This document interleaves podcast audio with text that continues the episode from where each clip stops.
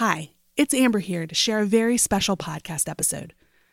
On Friday, Supreme Court Justice and feminist hero Ruth Bader Ginsburg died. RBG was an icon on the bench and a skilled advocate who made her mark on the law even before she joined the High Court. Pro Se's sister podcast, The Term, took a look back at her legacy, talking with one of her former law clerks and an attorney who worked alongside Ginsburg at the ACLU. We'd like to share that episode. But first, a quick programming note. President Trump has said that he'll announce his pick for RBG's replacement on Saturday. We'll have an episode of Pro Se then to outline what you need to know about the nominee. Now, on to the show.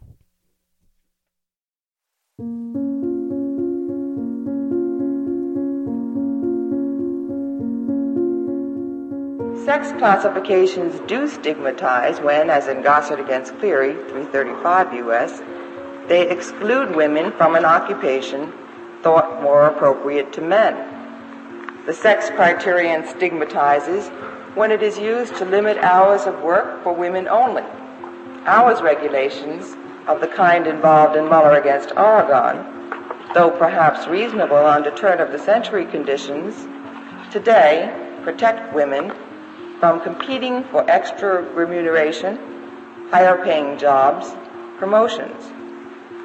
The sex criterion stigmatizes when, as in Hoyt against Florida, 368 U.S., it assumes that all women are preoccupied with home and children and therefore should be spared the basic civic responsibility of serving on a jury.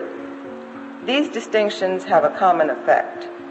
They help keep woman in her place, a place inferior to that occupied by men in our society. Welcome to a special remembrance episode of The Term. I'm Jimmy Hoover. I cover the Supreme Court for Law360. Justice Ruth Bader Ginsburg died Friday of complications from cancer.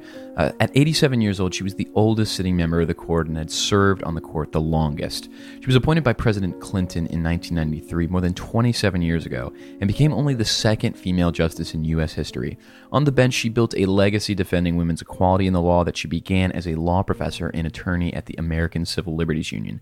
Uh, joining me to talk about Ruth Bader Ginsburg's life and legacy in the law is co host of the Term podcast, Natalie Rodriguez. How are you today, Natalie?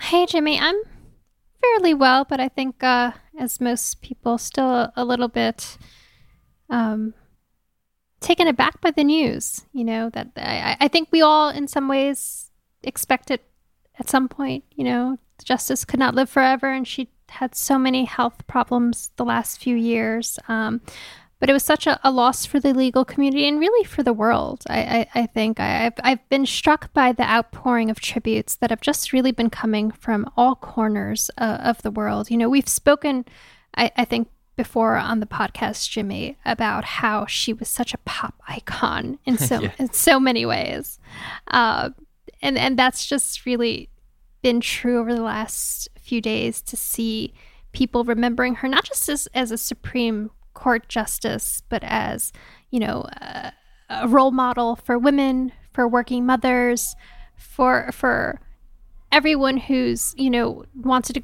go and break a glass ceiling. Uh, you know, it, it, has been pretty astounding. Uh, Jimmy, I know you were in DC the night it happened um, and went to the Supreme Court steps that night. Can you kind of share a little bit about what you saw there? Sure. Yeah. After you know, obviously helping out with the with our coverage, I, I went over to the Supreme Court and managed to get there around midnight, and there were still hundreds of people you know, paying their respects to Justice Ginsburg. There had probably been thousands earlier in the night, you know, laying flowers, uh, putting up posters, candles, all this RBG memorabilia, if you will. And it was just, yeah, exactly, really clear what she meant to not only just the legal community, but the broader public. I mean, you know, she's achieved a level fame in recent years that's pretty much unheard of for a sitting Supreme Court justice. And it, it really does go to show, you know, how she had kind of risen above the very cloistered institution of the U.S. Supreme Court and become such a figure in the eyes of the you know American public. I think so much of that is is really tied to how she broke so many barriers on her her way up uh, the legal ladder from you know being I think one of nine women out of uh, you know a class of law students um, to being the second female Supreme Court justice, and and also just all her work that she did on gender equality, both as an advocate, as an attorney, and then later on as a justice. Yeah, that's absolutely right. She she really is one of the few uh, Supreme Court justices that carved out a legacy in American law long before she ever, you know, donned a robe. Uh, you know, as we I mentioned up top, she was a pioneering litigator as a law professor and ACLU attorney, um, bringing a number of landmark cases before the U.S. Supreme Court and arguing them and striking down laws that discriminate uh, on the basis of sex. And she really did build on that uh, legacy as a justice herself. I think her big, you know, uh, majority decision in 1996 in the case United States versus Virginia was a, a clear example of that when she you know, wrote the opinion striking down Virginia Military Institute's long-standing male-only uh, policy. But you know, Justice Ginsburg didn't really earn that moniker of the notorious RBG just for her majority decisions. A lot of it, it came from her pretty stinging dissents over the years as the court, you know, obviously grew more conservative. Yeah, you can't quite see it very well in this uh, Zoom that we have going on, but I'm actually wearing one of her, uh, one of those dissent pins of her dissent collars that have become so popular just uh, in her honor as we're talking about her for this episode. Uh, but Jackie Bell, who was uh, really reporting uh, the the breaking news alongside you on Friday, wrote this pretty amazing story about her dissents, and um, it was really interesting to to to read and to learn that, you know, in the first few years on the bench, she, she rarely read aloud a dissent. It, it, it really wasn't her style. Um, but by the end of the 2012 term, I think she'd read like 10 dissents from the bench or something like that. Yeah, I, reading the bench is that symbol for the justices that expresses like your profound disagreement with the majority's decision. I think her probably her famous of those dissents came in 2007 when Justice Ginsburg read aloud a dissent from the bench, basically calling on Congress uh, to reverse what the court had done in a in a paid discrimination ruling. The case was Ledbetter versus Goodyear Tire and Rubber Company, and you know, sure enough, Congress responded and listened to Justice Ginsburg in the Lilly Ledbetter Fair Pay Act. It actually became the first piece of legislation signed into law by President Obama. And of course, Justice Ginsburg had to have that prominently displayed yeah, in her chambers. I think it really just one example of many of, of how she was such a driving force on the bench, even in dissent, even in, you know, as part of the minority. Um, and I know, you know, it, it, it's almost impossible to talk about her right now without talking about just the political battles that are gearing up in the wings uh, as we speak uh, as to what might happen with the next nominee. Um, and I know that there's been some criticism and, and Democratic criticism uh, for her not stepping down uh, under the Obama administration. And I'm sure those are points that we will be talking about more in upcoming episodes, especially as we kind of find out who will be the nominee um, and, and how might those hearings and, and that process play out. Um, but really, for, for this episode, um, you know, we're, we're going to focus a lot on just her legacy um, and on who she was as an advocate, as an attorney, and as a justice. So, we're going to hear from two people who knew her and worked alongside her at different times in her career. Up first, we're speaking with Rachel Wainer Apter, who clerked for Justice Ginsburg in the October 2011 term and is now director of the New Jersey Division on Civil Rights. Rachel, thanks so much for joining us. Thank you so much for having me. So, I guess our condolences first and foremost. I, I, feel like, you know, obviously the, the passing of Justice Ginsburg has hit the legal community as a whole, but it has to hit a little bit different for, for someone who's clerked with her before. Yes, it has been heartbreaking. I actually um, was observing Rosh Hashanah, so I found out that the justice had died at an outdoor service at a synagogue that I go to because the news had been announced after the holiday had started on Friday night. So I found out on Saturday morning, um, and it was pretty horrific. And my thoughts are really just with the justice's family, her entire law clerk family, um, and really the entire country mourning this terrible loss. We'd really like to, you know, just get a, a sense of, of some of your recollections or fond memories of your time spent with the justice as a clerk. What what stands out to you um, during that time? So the justice was an incredible boss and mentor and friend. Um, while I was clerking, the justice treated all of the law all of her law clerks like members of her family. She celebrated our birthdays um, with elaborate get-togethers with champagne and baked goods. Um, she met our families. So she met my mother and my two daughters at the time. Um, and she really listened to everything that we had to say. So I went back and visited the justice many times after I finished my clerkship in 2012. And she would sp- sometimes spend an hour sitting with me and talking about whether I had career questions or I was looking for advice, um, or she was talking about some of the things that she was working on or some of the places that she was traveling. Um, it was really incredible that she was willing to devote that kind of time to serving as really a lifelong mentor to her former clerks and friend. Yeah, it is pretty incredible when you think about just how long she served on the bench, and obviously, you know, to be able to have that relationship with the various classes of clerks to come in uh, over the years that she can maintain that personal touch. I wonder what she was like the the other Justice Ginsburg, the one that you know shows up to the court and and and puts on the robe and does the job. What what did you learn, kind of working in chambers with her about her? Uh, you know, just approach to the job, really, and, and how she, you know, took it seriously. The justice thought that she had the best job in the world, and she did take it incredibly seriously. Um, to the justice, every single word in one of her written opinions mattered. She wanted every single word to get the correct point across in the most succinct way possible, in the way that would be most easily understandable to people who are reading it. The justice also took very seriously the idea that the law is not some sort of abstract concept that is enjoyable to debate.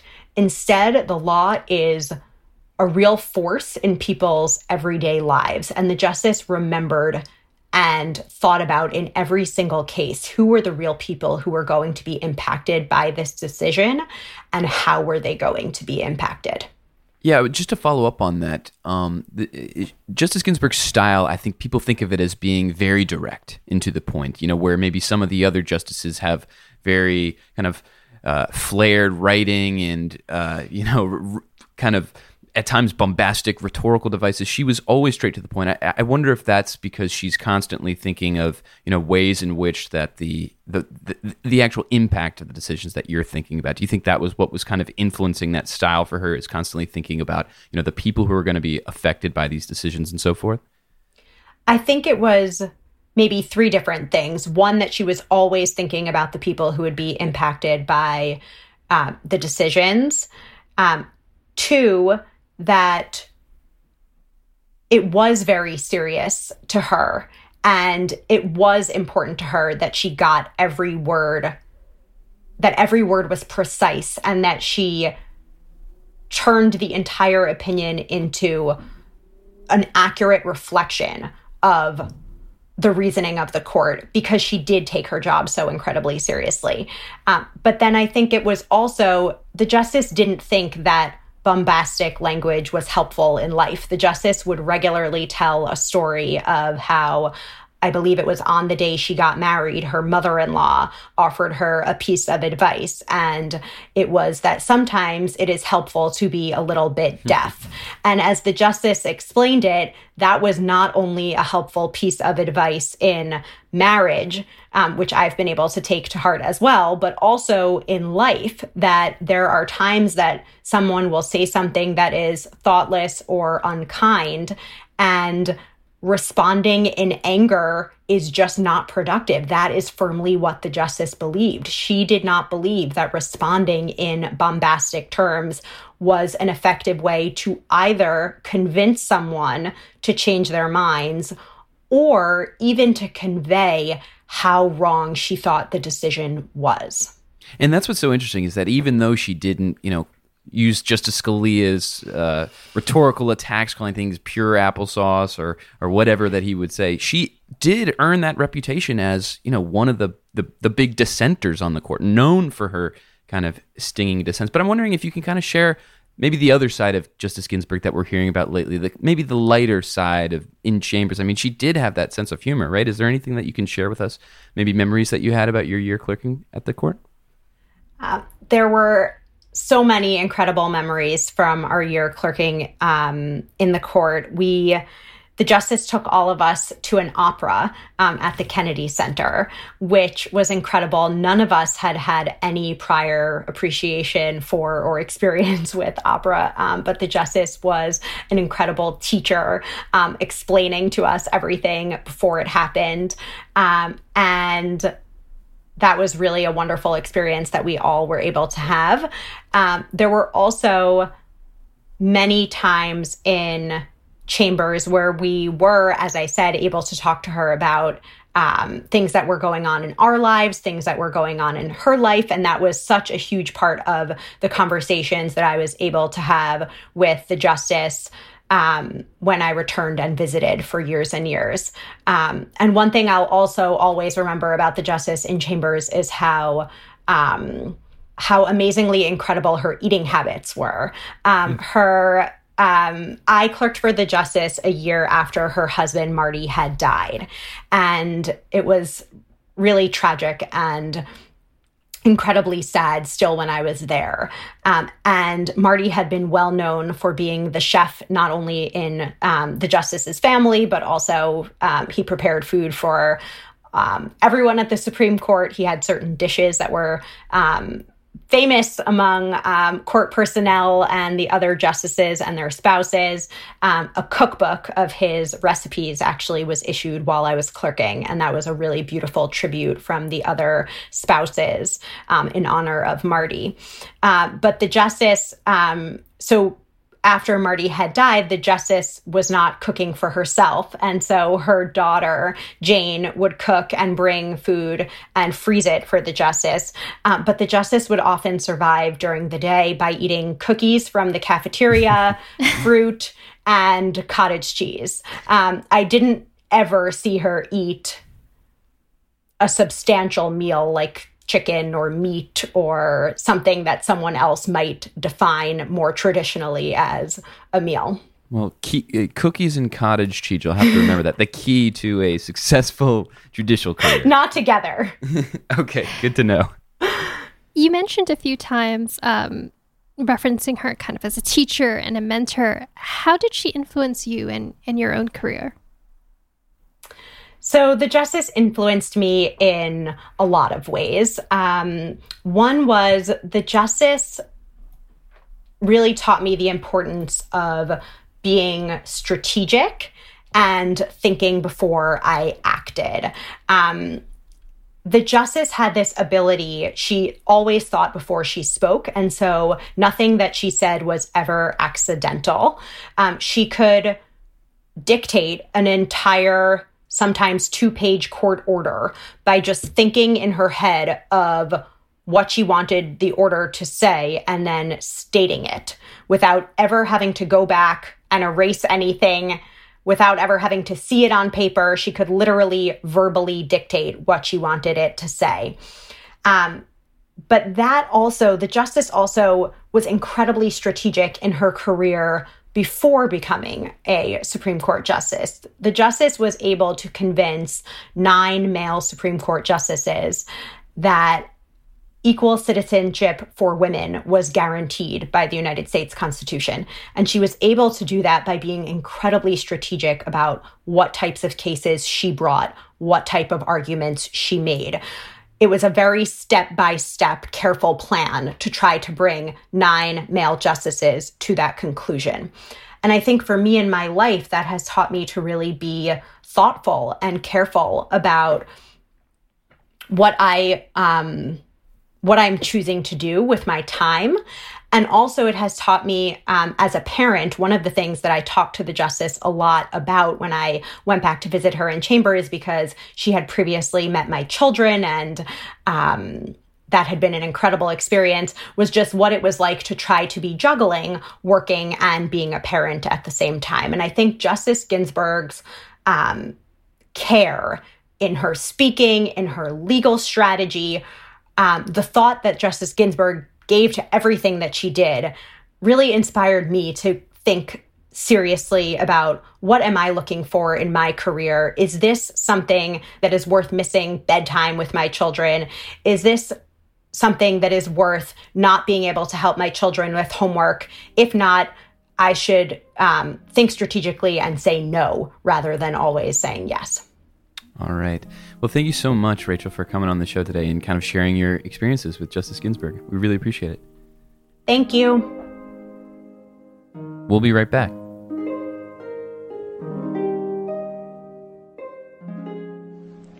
It was a judgment of Congress that 40 years has not been sufficient a sufficient amount of time to eliminate the vestiges of discrimination. That judgment of the body empowered to enforce the Civil War amendments by appropriate legislation should garner this court's unstinting approbation. The great man who led the march from Selma to Montgomery and there called for the passage of the Voting Rights Act foresaw progress, even in Alabama.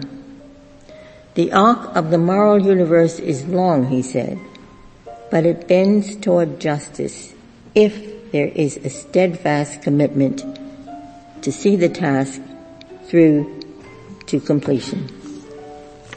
That commitment has been disserved by today's decision.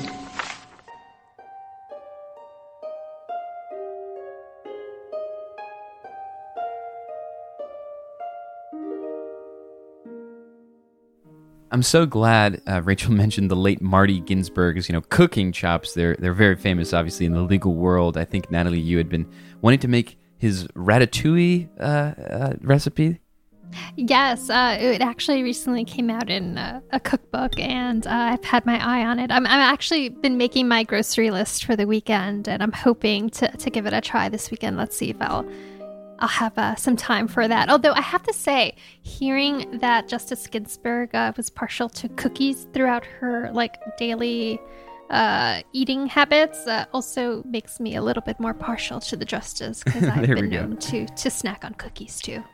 Well, next up, we have on another person who knew the justice well. That is Brenda Feigen. Uh, she co directed the ACLU's Women's Rights Project with Justice Ginsburg back in the early 70s. Uh, welcome to the show, Brenda. Thanks for coming on. Thank you very much. I'm a fan of your work. Oh, thank you. So, bef- before we get started, why, why don't you kind of break down for us kind of the genesis of the ACLU's Women's Rights Project, which I understand, uh, you know, started with the litigation that you were doing in the early '70s, attacking some of these yeah. laws.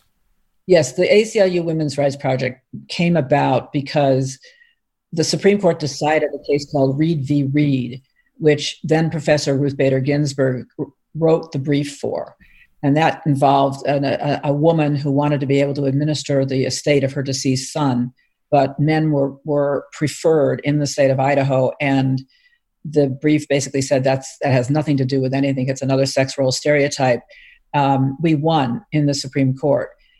That prompted the ACLU to start what's called the women, what was called the Women's Rights Project of the ACLU, and I got a phone call from them asking me if I would be willing to direct it with as I said, then Professor Ruth Bader Ginsburg, who was already on board.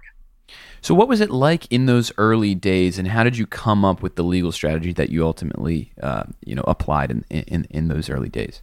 It was absolutely um, groundbreaking in the sense that nobody had really been taking cases of sex discrimination for hundred for hundred years. Women had been denied equal rights in the courts until the Reed case, and when we started the first case that came our way was something called Sharon. It was it was Frontiero against Richardson. Um, Sharon Frontiero was an Air Force lieutenant who wanted to get medical and housing benefits for her husband, the way just the way that military men could get for their wives. And um, we knew that was a tremendous injustice. And that's when we started the strategy of what what Ruth called, I will call her now Ruth, the, the double edged sword of cases that would help men and women at the same time.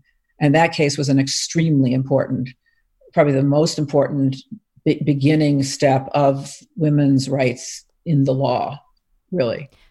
You were in the courtroom uh, for Justice Ginsburg's first oral argument at the Supreme Court, which was that Air Force case, correct? Uh, could you right. share? Sh- could you share with us the memory and, and what was that was like ar- watching her argue? It started with our deciding to write an amicus brief for the Supreme Court. I hate the word amicus, by the way, because all right, but anyway, so we wrote this brief, and I have never had an experience like that. She was quoting from, I mean, seriously, she quote. I have some notes here. Blackstone, who said there will be one, the man and the woman, and the one is the husband. Uh, Ibsen, who said women cannot be um, herself. Um, uh, Alexis de Tocqueville said American women um, are on a distinct pathway to take part in polit- and, and never conduct a business. They may never conduct a business. So this is all these are references that she brought into this brief that I helped her with. And every time I would write, she would edit, and it would be a process that was just an amazing one. We ended up having such a brilliant brief that the lawyer for Sharon Frontier asked us if we would write a joint reply brief, which we did. On the heels of that, I called the lawyer in Alabama where he was, and I said, you know what? I want Justice Ginsburg and Professor Ginsburg to have time to argue the case with you. And I managed to get her 12 minutes out of his half hour. Um, so off we went when the time came to the Supreme Court. I loaded down with these huge case books on an airplane from New York to Washington. Um, she was so nervous. I couldn't tell at the time that she was, but she has said she was so nervous she was afraid she might throw up and she didn't eat any lunch. It was an afternoon hearing. And um, uh, just going into that courtroom with the marble and the busts of old men. And I mean, it was just overwhelming. I sat there with my huge case books in front of me at the council table. She got up to speak, and it was just it just flowed with not a pause. She didn't need a single one of my citation of my citations. They the court the justices did not ask a single question, which, as you know, is very unusual, and uh, didn't make a face. Didn't do. I wasn't sure what they were doing, whether they were listening or bored or completely enchanted. It turned out to be the latter, and and after that argument, I leaned over to her and I said, You're going to be the next Democratic appointee to the court. And I was right. I mean, in 1993, Bill Clinton appointed her. Um, it was Marty came up to her after the after the uh, hearing and gave her a kiss, and then said, um, "You know, Ruth, I have to go to a meeting, so you'll have to take the shuttle by yourself." And I said, "I'll get her back," because it wasn't clear she would have been able to do that. She was just completely on another planet with that with that argument. I've never been through anything like that, and it it was the beginning of our arguing that sex discrimination has to be scrutinized as closely and harshly as race discrimination. We didn't quite get it in that case, but and and it's also really interesting the just the the kind of optics of these cases where you know oftentimes y- you were targeting discrimination, sex discrimination against men, and it was obviously a um, you know they were only there were only male justices at the time. What was that dynamic like? I understand that was kind of a conscious decision on on the women's rights project. It was not only kind of it was truly a, a conscious decision. It was it really began with stephen Wiesenfeld's case he was a, a man whose wife had given birth um, healthy pregnancy. Suddenly she died in childbirth. The son jason was born and stephen decided that he wanted to spend his time taking care of his baby son. Um, he applied for Social Security benefits, which is which are automatically given to um, mothers when fathers die, and he was refused. And that case, she just loved, took it. I by this time, I'm, as as the case came around for argument, I had left the, the ACLU because I was having my own baby and I needed to earn a tiny bit of income more than I was getting at that institution. And she um, got a 9-0 um, unanimous decision from the court that that was unconstitutional. And that's the double edged sword that her strategy of taking cases that show how a woman's work when she dies is not as valued as a man's work when he dies. And that began a string of cases on behalf of men that were the double edged sword as well as women. As you've said, it was such a slow, methodical strategy. Um, you know, as you were keeping in touch with her, did you get a sense of whether she was satisfied with the results? Um, and just you know how her fight for equality evolved as her career moved forward and as, as you both stayed in touch well i don't think i have to tell you that not only did it the strategy come to a culmination but justice ginsburg became justice ginsburg and on the Supreme Court, three years after she was appointed and took her seat, she issued a seven to one majority opinion in the Virginia Military Institute case, ruling that girls had to be admitted as well as boys to this military institute in Virginia. Uh, the school had tried to have a sort of an inferior dual track for women to be able to get some kind of education, and that wasn't good enough. And in that case, she wrote for the majority of the Supreme Court that there has to be an exceedingly persuasive justification for any distinction based on sex to remain on the books. That, frankly, was the standard that we were going for and is the standard that would be applied in equal rights amendment matters as well. So it's beyond satisfactory the way it's worked. And, that's often the case. I've seen Justice Ginsburg seen her speak over the years, and that would often be the case that she would mention and talk about how how significant it was to her personally that she was able to you know write the decision in that case. Um, so, were you able to keep in touch with the justice over the years after you know being in the trenches back in the early seventies? I was able to. I was I was very honored to be able to be her guest on a number of occasions when when the court was in session. Uh, on one of the later times that I went there, I this was right after the marriage cases decision. I was in her chambers when she said to me, you know, if Anthony Kennedy hadn't included an equal protection argument or or part of his opinion in the marriage cases, I would have had to have written a concurring opinion. She didn't like there being a lot of different opinions in different cases. And so when he wrote those those words about privacy and liberty and all the other ways of describing what same-sex couples are entitled to, it was very, very important to her that equal protection be applied so that same-sex couples would get the same privileges and rights as straight couples. Um, so that she was very pleased with that. She sent me a bunch of letters and pictures and everything else. I mean, I just literally she sent me a letter saying that I've now performed four same-sex marriage um, ceremonies and closes a script from the first. She gave me a script from the marriage um, wedding vows or whatever you want to call it that she performed with a brass quintet from the National Symphony for this gay couple. I mean, she's very proud. Anything that has to do with justice and equality and equal power, she, that was her thing. Not just on sex and sexual orientation, but you know, I mean, I could go on about the voting rights case. There's just a lot, a whole lot. In your mind, personally, what do you think is Ruth Bader Ginsburg's legacy? You know, is there a particular fond memory or moment that you look back on that for you encapsulates what her legacy will be?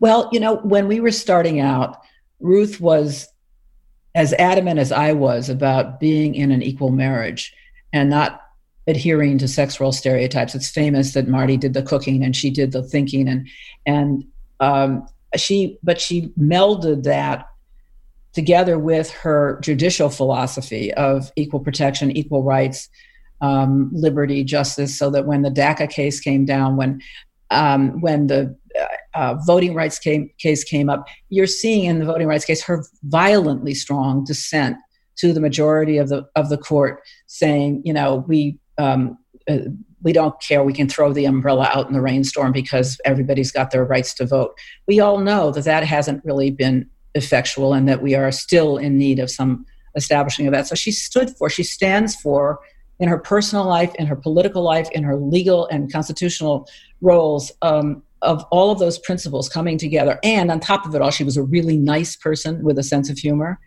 These things don't usually come together in one human being. All right. Well, thank you so much, Brenda, for coming on the show today and, and sharing your memories and your experiences uh, on such pioneering work. Uh, we really appreciate it. I really enjoyed it. Thank you for having me.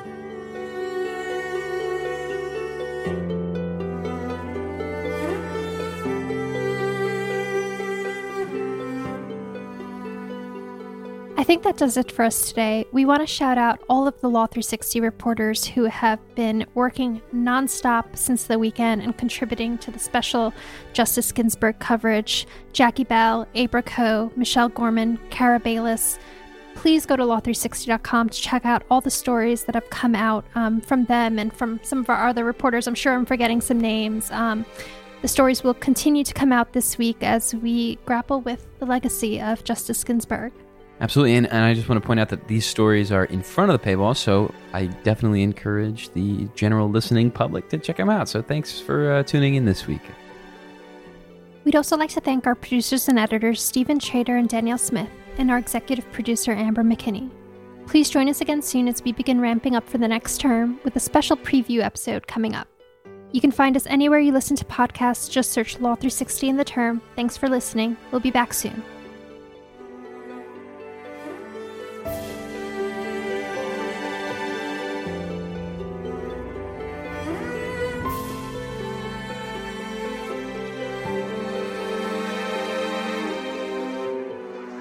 In asking the court to declare sex a suspect criterion, amicus urges a position forcibly stated in 1837 by Sarah Grimke, noted abolitionist and advocate of equal rights for men and women. She spoke not elegantly, but with unmistakable clarity. She said, I ask no favor for my sex. All I ask of our brethren is that they take their feet off our necks.